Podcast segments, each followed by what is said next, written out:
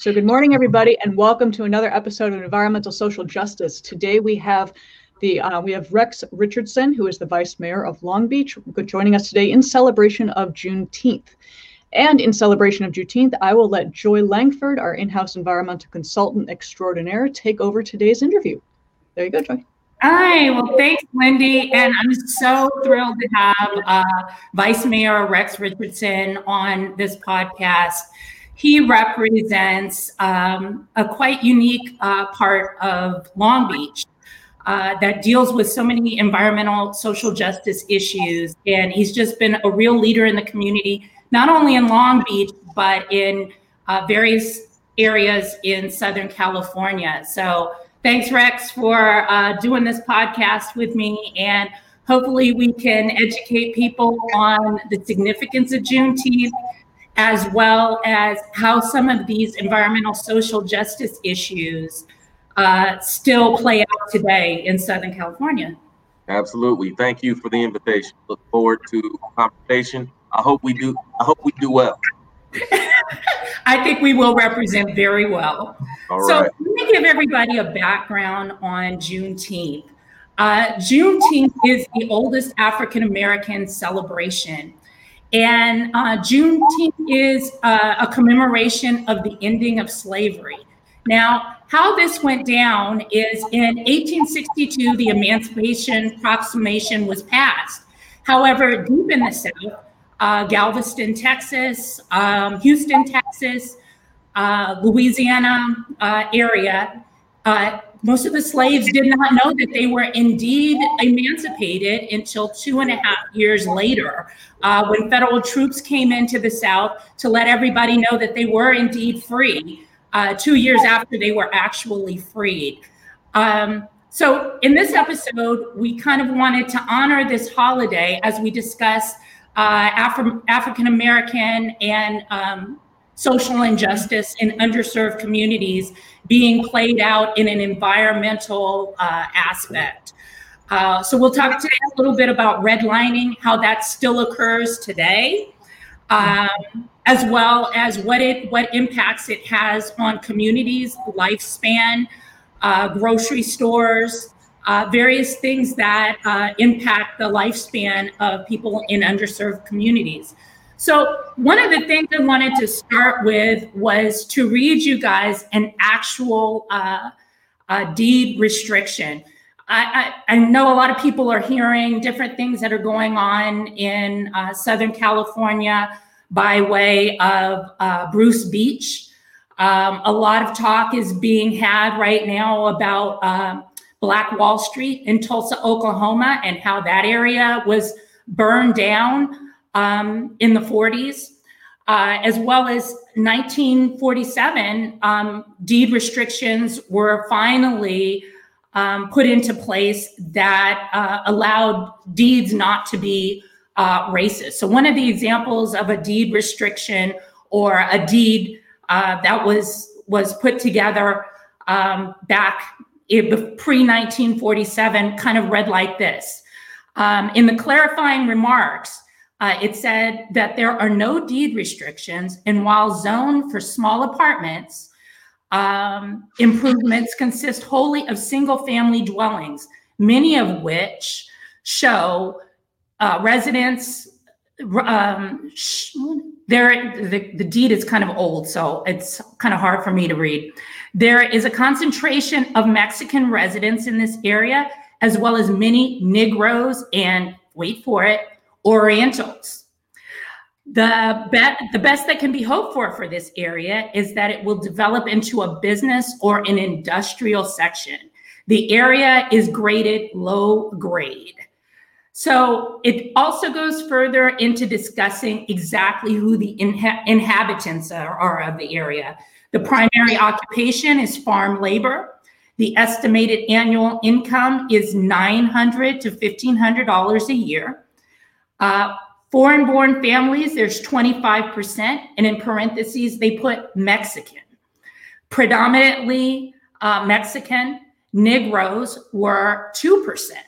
Infiltration of subversive races uh, exist, and they the population is increasing uh, slowly with white descendants. So this was actually in a deed covenant, um, and it was kind of a warning or a dog whistle for um, whites uh, to, that were going to come into the area to know exactly who they were dealing with. Um, and though those deed restrictions uh, post 1947 don't exist, there's still other dog whistles that, you know, uh, Rex can definitely uh, attest to, uh, even in his community, in different ways that minorities uh, are not being treated equally uh, in areas that are considered minority areas or underserved areas. So I don't know, Rex, you want to jump in on some of the stuff that even post 1947 is happening today? Sure. What, well, what I, what I want to do is I, I think um, I think what what you're getting at is that um, institutional racism and the condition of our communities didn't happen overnight. It was a part of a, a, a an intentional construct um, to uh, directly related to land policy and wealth. And so uh, I'm gonna go back and tell a little story. Um, it starts right around the time uh, that you're talking about. Um, you know, there was during the Great Depression, there was a, a, a, run on the banks, and and folks at that time, a lot of their mortgages were just about five year mortgages, not 30 years like we have. But they were about five years, and the bank said, you know, hey, we're going to need to call back some of these mortgages, and you need to produce about 50% of what you owe. So imagine uh, getting a call and saying, produce 50% of what you owe your on your mortgage today. Otherwise, we're going to come give you, uh, uh, we're going to come foreclose on you.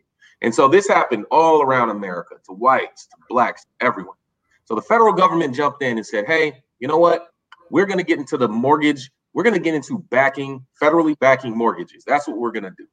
But we don't want to do it like we don't want to just go out and do it for everyone. We want to be smart about our investment. We want to limit our risk. So they went out and met with lenders and bankers and mortgage brokers and said, hey, let's figure out a way to limit our risk. And so they came out with maps. And those maps drew all of our communities in four different shades. Red meant, uh, we'll, we'll start from green. Green meant this is a great community to invest in. They can get our mortgage back uh, loans. Uh, blue, hey, they're still they're still safe. It's still safe to invest in blue. Yellow meant declining, meaning only do it if you had to. And then red meant by no means do you offer any uh, federally backed mortgages or insurance. And uh, the interesting thing was th- there these lines were not drawn based on any metric aside from race. That was the only metric informed by local uh, real estate professionals and bankers. And so all of our housing policy across America was built on that foundation. Fannie Mac, uh, Fannie Mae, and Freddie Mac, all of that was built there. And this these maps were kept a secret all the way until the 1970s. Now, this was an effort to help bail people out, make sure that they can get what they need to stay in their homes, but it was not extended to people who live in red or yellow line communities. Now let's take a, take another step. What happened that's related to environmental and social justice? Well, a part of that uh, bailout, and this was called the New Deal. Everyone talks about the New Deal. The, the, a big part of that was the federal highway system. The federal highway system is the biggest infrastructure investment that ever happened in America. It was originally built to move uh, war machines across America, but ultimately became um, what we know today as American highway system. Well, that required uh, the U.S. government to go and make real estate purchases to go across those routes. Where did they go? They went to communities where the property values were already depressed, so they can buy more in order to build these freeways. So they ultimately went to red and yellow line communities that were already starved of investment and brought their land value down. These were all land policy decisions. And so the freeways came in, further divided these communities, further depressed their values, pushed away investment, and added a legacy of environmental uh, racism that shortened life expectancies uh, where uh, where people live. Now, if you think about think about this happened in every major American city. But if we think about Los Angeles, think about the network of freeways in East LA. Think about the 710 corridor. Think about the 91 freeway cutting right through Compton and North Long Beach, intersecting in my city council district, the 710 and the 91. Right. So here we are today. we still have the same health vulnerabilities.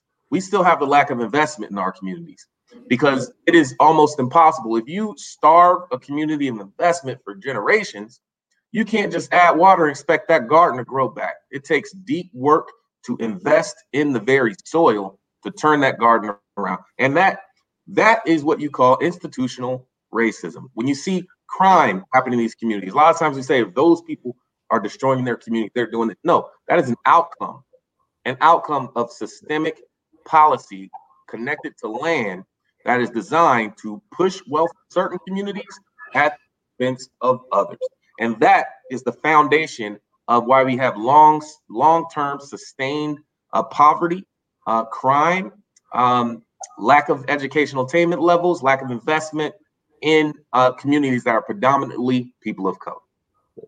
So yeah, they, exactly. So one of, one of the things that brought brought to my mind when while you were talking um, was for the last few years, 20 years or so, they've been saying that the uh, the big part of the racial divide, uh, divide was lack of health care.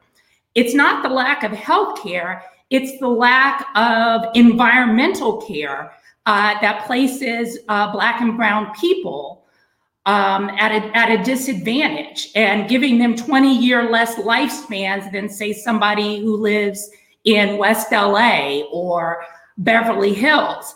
The environmental portion, more so than the health portion, is what uh, really uh, stands out in my mind as far as why there are such differentiations in healthcare, a lack of clean water, lack of clean air, which uh, Rex is on the board of um, South Coast Air Quality Management District that deals with these particular areas in Los Angeles and providing clean air. So that's what what say you about that, Rex? Is is it that the healthcare or that we're not getting great food or that we're in a food desert, or is it also just these environmental issues that's decreasing life uh, in these areas?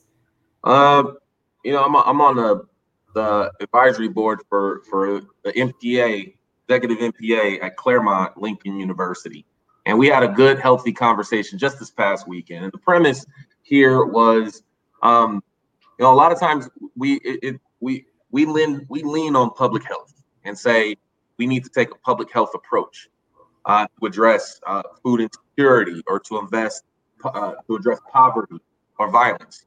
And from in many ways, they're not wrong. Uh, it it it is associated with the very health and your opportunity, your ability to live and thrive.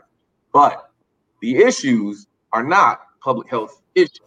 They weren't created through a public health lens. The issues were created through land use policy and economic policy. And you cannot uh, separate the two. Public health is typically underfunded. What you need is long term systems thinking related to land and economic policy. So if we know the freeway system, uh, it's hard to pick up a freeway and move it.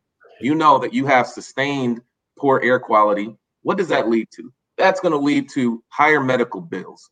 That's going to lead to vulnerability in your community. What does vulnerability mean? Vulnerability means these communities are more susceptible for decline uh, and a higher impact when things happen. For example, right now we're recovering from COVID 19 across America, the health impacts, the economic impacts. But as uh, you as as uh, folks may say, when it rains in America, it pours in the Black community. And that's because the vulnerability uh, issue says that it takes it, it will take longer for someone who lives in these communities, directly connected to these communities, will take them longer to recover economically. It will take longer for it will be more expensive for them to deal with uh, uh, a respiratory virus. Uh, it will impact um, students' ability to go to school, parents' ability to have childcare so they can go to work. Uh, and so it compounds in these communities, essentially furthering uh, the racial wealth gap, the healthcare gap, furthering these issues. And, and a lot of times people think, oh, we're going to put this issue on the individual. That individual was set up generations ago, um, just by the very sake of where they live. You can tell a lot about a person by the zip code they live in. It isn't because of the people who live in that zip code. It's because of the environmental conditions set out by our policies uh, that are anchored to those zip codes. And so we have to commit to long-term systems thinking. What does that mean? That means we have to, if we know that businesses aren't going to survive for the first three years in a certain community, why burden them with the same business license fees that may happen in other communities, right? You should, we should be removing burdens uh, for to, to thrive. We should be thinking about where we invest in affordable housing. Should we continue to build as much affordable housing by, by in these neighborhoods and by free freeways, or should we invest? Should we invest in uh, in in other economic opportunities like buying like down payment assistance, an opportunity to get people to own their first home, removing barriers uh, to build begin to build generational wealth? Should we make sure that areas that actually have access to open space are required to build housing? uh, and not overburden them in, in communities that don't have a lot of open space, right? And distribute uh, the housing more fairly and equitably. What about investment into infrastructure? A lot of times, uh, you know, folks want to maintain a certain level, just make sure the streets aren't slipping. We have to be thinking about vulnerability index as we invest in. It's never enough money for streets and sidewalks, but we got to factor in how we define need. Vulnerability needs to factor into how we define need. So all of these things are connected to land policy, and the way out you can't get out just by thinking public health. You have to think public health, economic policy, and land policy. Yeah, the in the especially with the new housing builds that they're building all over Southern California, I think one of the great things uh, would be uh, electric electrification, uh, electrifying some of the new apartment buildings going up, offering deep, deep incentives, almost as in as in a free electric car, uh, so that people will live in some of these new buildings that are coming up, um, providing the charging in- infrastructure uh, in those buildings. I know there's a new um, a new compound that's going up in Valencia uh, that's going to be all net zero, and they're offering everybody a free car as well to uh, be able to, if you, if you purchase a house, you get a free car. Uh, so they're rolling part of that money into the mortgage. Uh, by no means do I think that anything is free or that anybody's giving uh, something away for free, but we need to train. If we're going to get to uh, net zero by 2035, uh, we need to offer incentives such as these for people to um, move back into some of these communities. Uh, as well, uh, you know, one of the things that's really bothering me right now um, is an area that's very close to my house, uh, the Crenshaw corridor.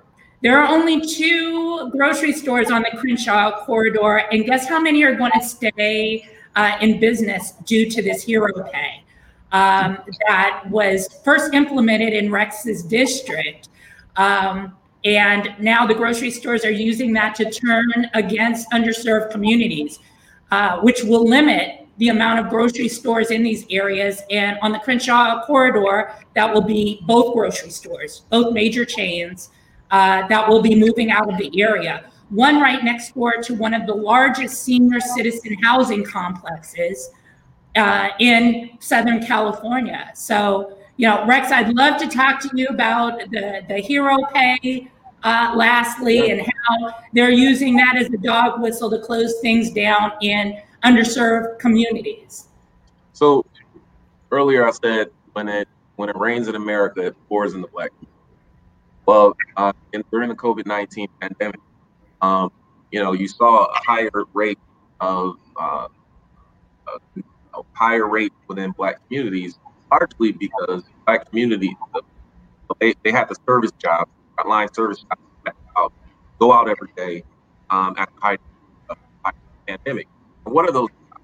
A lot of those jobs are working in grocery, uh, providing the very things people need, food and toilet paper and things like that.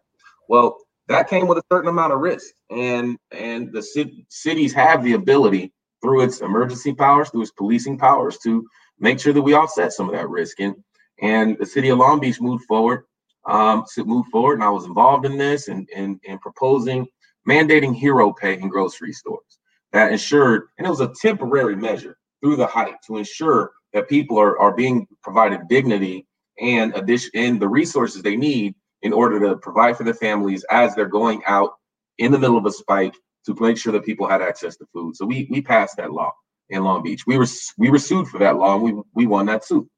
And Uh, the the the retaliation from that law was um, the Kroger company said that they were going to close down low performing stores in cities that adopted hero pay because they couldn't pay this additional four dollars in a short period of time.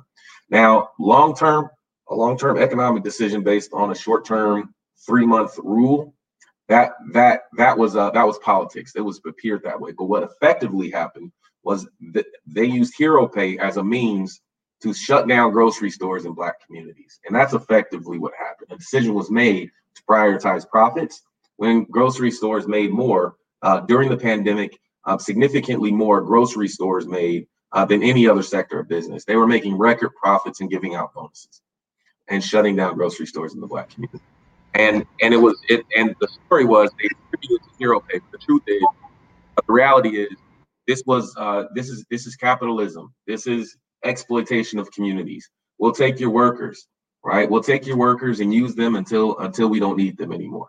And so, uh, so what does that mean? That means we need means we need more economic empowerment in our own communities. We need to determine our own futures, not be uh, uh, uh held to uh, the whims of executives we need to be uh, developing grocery store co-ops, supporting local grocers, developing healthy corner stores and less liquor stores. Again, all of this is related to land policy. You open up the land policy, you set the priorities, you update your land use laws, you have smart economic opportunities within our communities, and the and the private sector respond. We're doing some of that in North Long Beach. We class, passed a plan called Up Plan, Uptown Planning Land Use and Neighborhood Strategy that prioritizes things like neighborhood serving uh, grocery stores, uh, neighborhood serving services, and restaurants, and deprioritizes things like um, check cashing places um, and uh, and liquor stores and and nuisance motels. Uh, it's effectively prioritizing, making it easier for the things that serve communities to thrive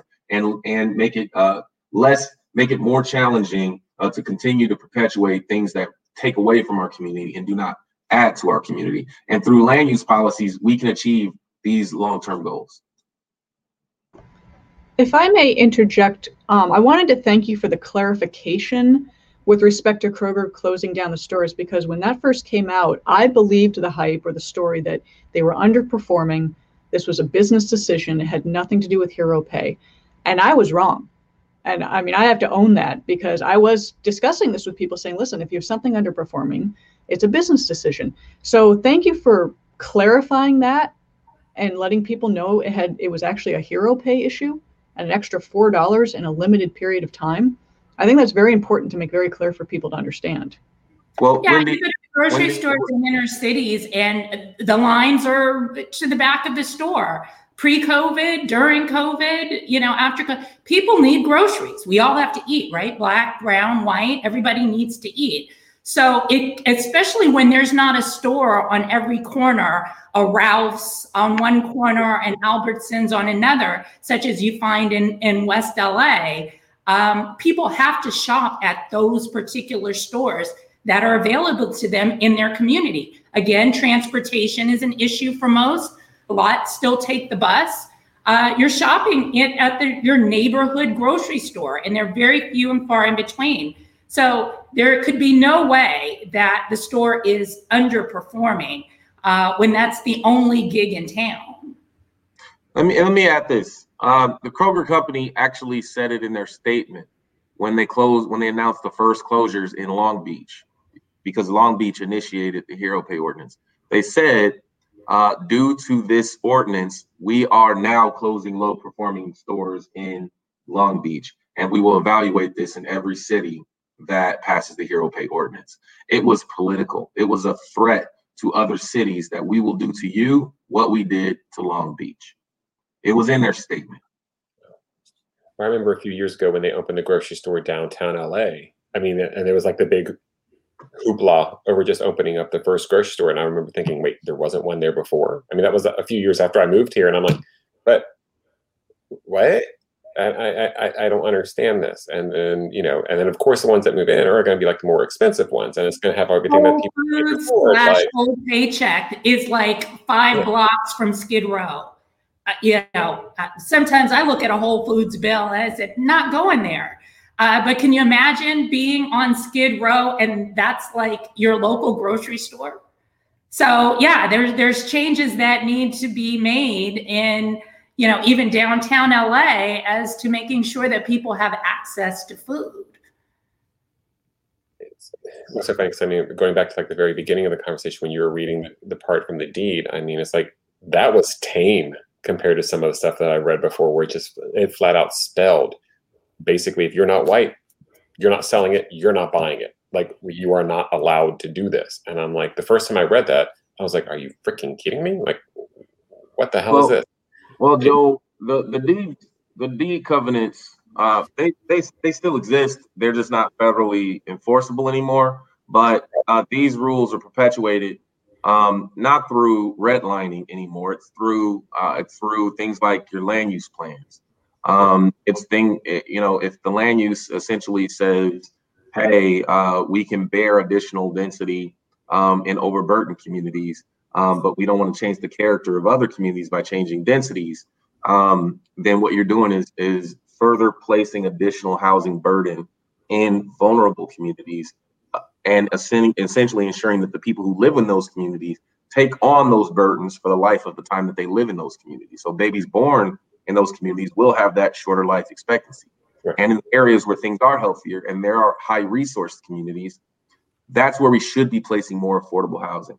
And and as president of SCAG last year, I was president of Southern California Association of Governments. We adopted our regional housing needs assessment plan, and we prioritized placing housing near high high resource communities, uh, mm-hmm. placing high housing in areas communities with jobs and access to transit, um, which meant that uh, communities like Orange County, who originally didn't have as much density, they had to take on their share, not more, not less, but their fair share of, of housing uh, to build. Um, cities like Long Beach, my city, we already prepared to build 28,000 units by updating our land use plan. Um, so when the regional housing needs assessment came out and said you have to build 26,000 units, we were already prepared for that because we zoned for 28,000 units over the next 20 years. And so uh, through land use and policy, we can either perpetuate institutional racism or we can help to eliminate institutional racism. It just comes down to those decisions. I would say this one one thing. President Obama uh, had a My Brother's Keeper town hall just two weeks ago, uh, where he's talking to young people. He's doing, you know, he's doing Obama style. He's talking slow. He's putting the kids to sleep. He's being a professor. It's like I was, I loved it. It was classic Obama. And you know, he what he did was he said, you know, we're in the third Reconstruction period in America, right? Uh, first one was obviously after Civil War. Um, there were a whole host of policies after Civil Rights Movement, Voter Rights Act, Civil Rights Act, Fair Housing Act, which were really a, a new commitment to how the federal government would work and eliminate the issues created by uh, from Reconstruction through Jim Crow. And then, but we're going into a period now of Reconstruction where it's a lot of policies that are really rooted in local cities. It's not going to be a bunch of congressional actions. It's going to be a whole bunch of cities and city council members and mayors, county supervisors, district attorneys, sheriffs, who are going to set policy uh, related to housing, homelessness, economic development, uh, the way that our your communities are, are policed, the way you understand public safety. All of those things are what this new reconstruction period is. So, who are going to be the champions of this new reconstruction period? It's going to be your council members, your mayors who are committed to systems thinking, thinking bigger than barking dogs, trees, and trash, but thinking more so about the next 30 years and, and how we improve air quality and how we uh, change the economic conditions and expand um, economic opportunity for anyone who lives within a particular jurisdiction or geography. Exactly. It's like I mean, I think I think that what Joy was bringing up. So that complex that's going up, I think you said in Valencia. Yes. Okay, that's great. We're going to talk about the ring in a free car. That's factored into the mortgage. So you've already shut out a ton of people who can't even afford to get into these programs. So right. we're still perpetuating the same cycle by we're going to talk a good game, but we're still not able to do anything to back it up and really give people the benefit. And yeah, it's it, it is an institutional thing, and I think like for me personally, this past year was like a huge wake up call because I had never heard of the Tulsa, Oklahoma, what happened there. I'd never heard of that before. We weren't taught about this in school. We weren't taught about any of the history of America and what we've really done to our citizens and the people who are actually building, you know, trying to keep uh, it's just disgusting whatever. Um, so i mean it's been this huge wake-up call for a lot of people but unfortunately we have to do it ourselves because i mean that goes right back to what you're talking about rex. We're not educating ourselves on how much we've done to ourselves. You know we've, we've tried to paint this rosy picture that we're like oh we're one country we're all together. No we're not. We're not. We're doing every, you know our country has been set up to keep people apart as opposed to bring it together. And i think that's been the harsh wake-up call that we've seen over this past year and I know for me, I like I'm I'm I'm a white man. I admit it. I mean, I have not had to have the same experiences. I know you're laughing at me, Joy, but it's it's it's the truth. I don't have the same I, I don't have the same experience as other people. So and but I'm also educated on that. I never even knew what to ask people before because you didn't hear about things to ask about. So it's kind of this whole how do you break that cycle of just well well i'll tell you this it's you know talk eliminating anti-blackness or acknowledging institutional racism doesn't mean that uh, this is anti-white. It's not about being anti-white. Agreed. It's not about uh, whites stepping back and allowing uh, uh, uh, blacks to step forward in every conversation. I think it's about everybody stepping in and leaning into the conversation, acknowledging that we're not talking about individuals. We're talking about this. That's where systems thinking is you have to design alternative systems that are superior and more inclusive. More inclusive doesn't mean more exclusive for others. It just means more inclusive for everyone. We have to just really think about the commitments that we are making to all people and and acknowledging that all humanity requires dignity just because there were there were uh, issues in in you know a, a legacy of issues doesn't mean that we have to continue to move forward perpetuating those issues. The other thing I would say here is we like to think that thing happened over there in Tulsa. That thing happened over there in Birmingham. But it happened uh, across America. It happened in North Long Beach, Compton, and South LA. It happened at Bruce's Beach. Uh, it happened now. I moved here from Alabama. I can tell you, my great great grandfather, uh, who was a sharecropper, bought 640 acres.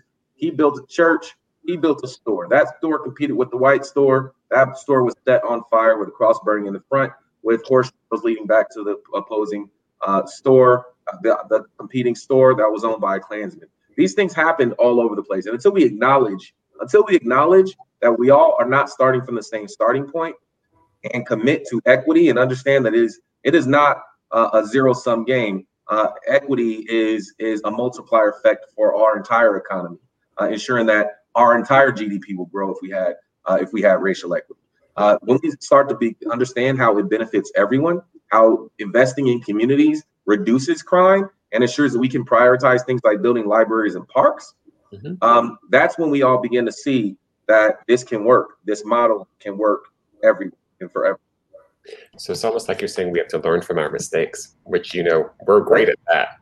Mm-hmm. Well, one thing, Joel, to you know, when you said how do we break through this, that's what I'm hoping environments, what we're doing right here, will accomplish because we are having these very difficult conversations. We are having uncomfortable conversations yes, a lot of it is about pollution and the environment, but we are also talking about social justice.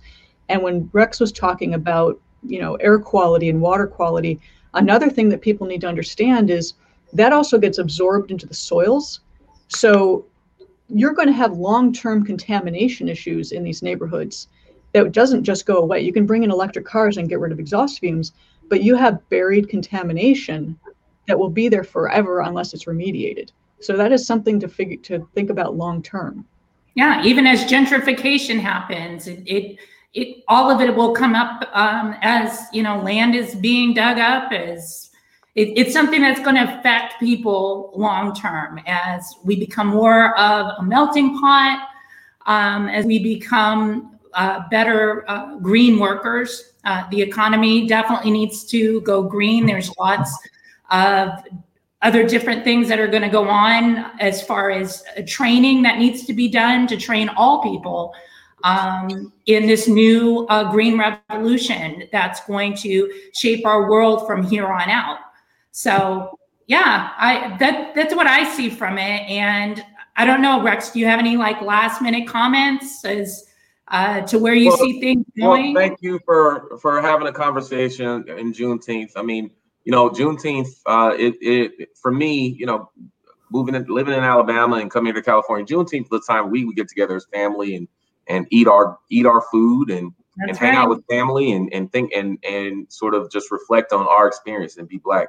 But I think, you know, given that Congress just, you know, uh, the Senate just voted to make uh, Juneteenth a national holiday. I think yes. a lot more people are having these conversations. Um, you know, and there are mixed feelings about it. Some folks feel like we're gentrifying our Juneteenth. Some people feel like, hey, it's finally time that we acknowledge uh, the moment that slavery ended and what the legacy of slavery is in America and how it continues to affect uh, two experiences. And so it's great that we're having these conversations um, uh, because I think it's you know after the events of last year and, and every you know we're celebrating we're re- acknowledging rather uh, we're a year since uh, since the, the, killing of George Floyd and all the events after that. I think it's an appropriate conversation for us to have because we can all learn uh, from one another if we just acknowledge our history as a country.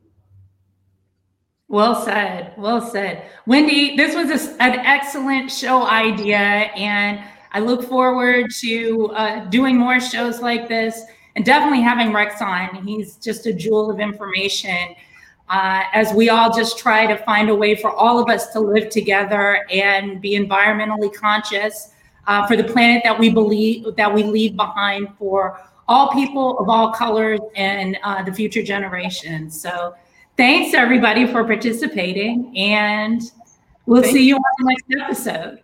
Yes, thank you. thank you guys so much. This was a wealth of information. Thank you. Thanks, Max, for joining. Thanks.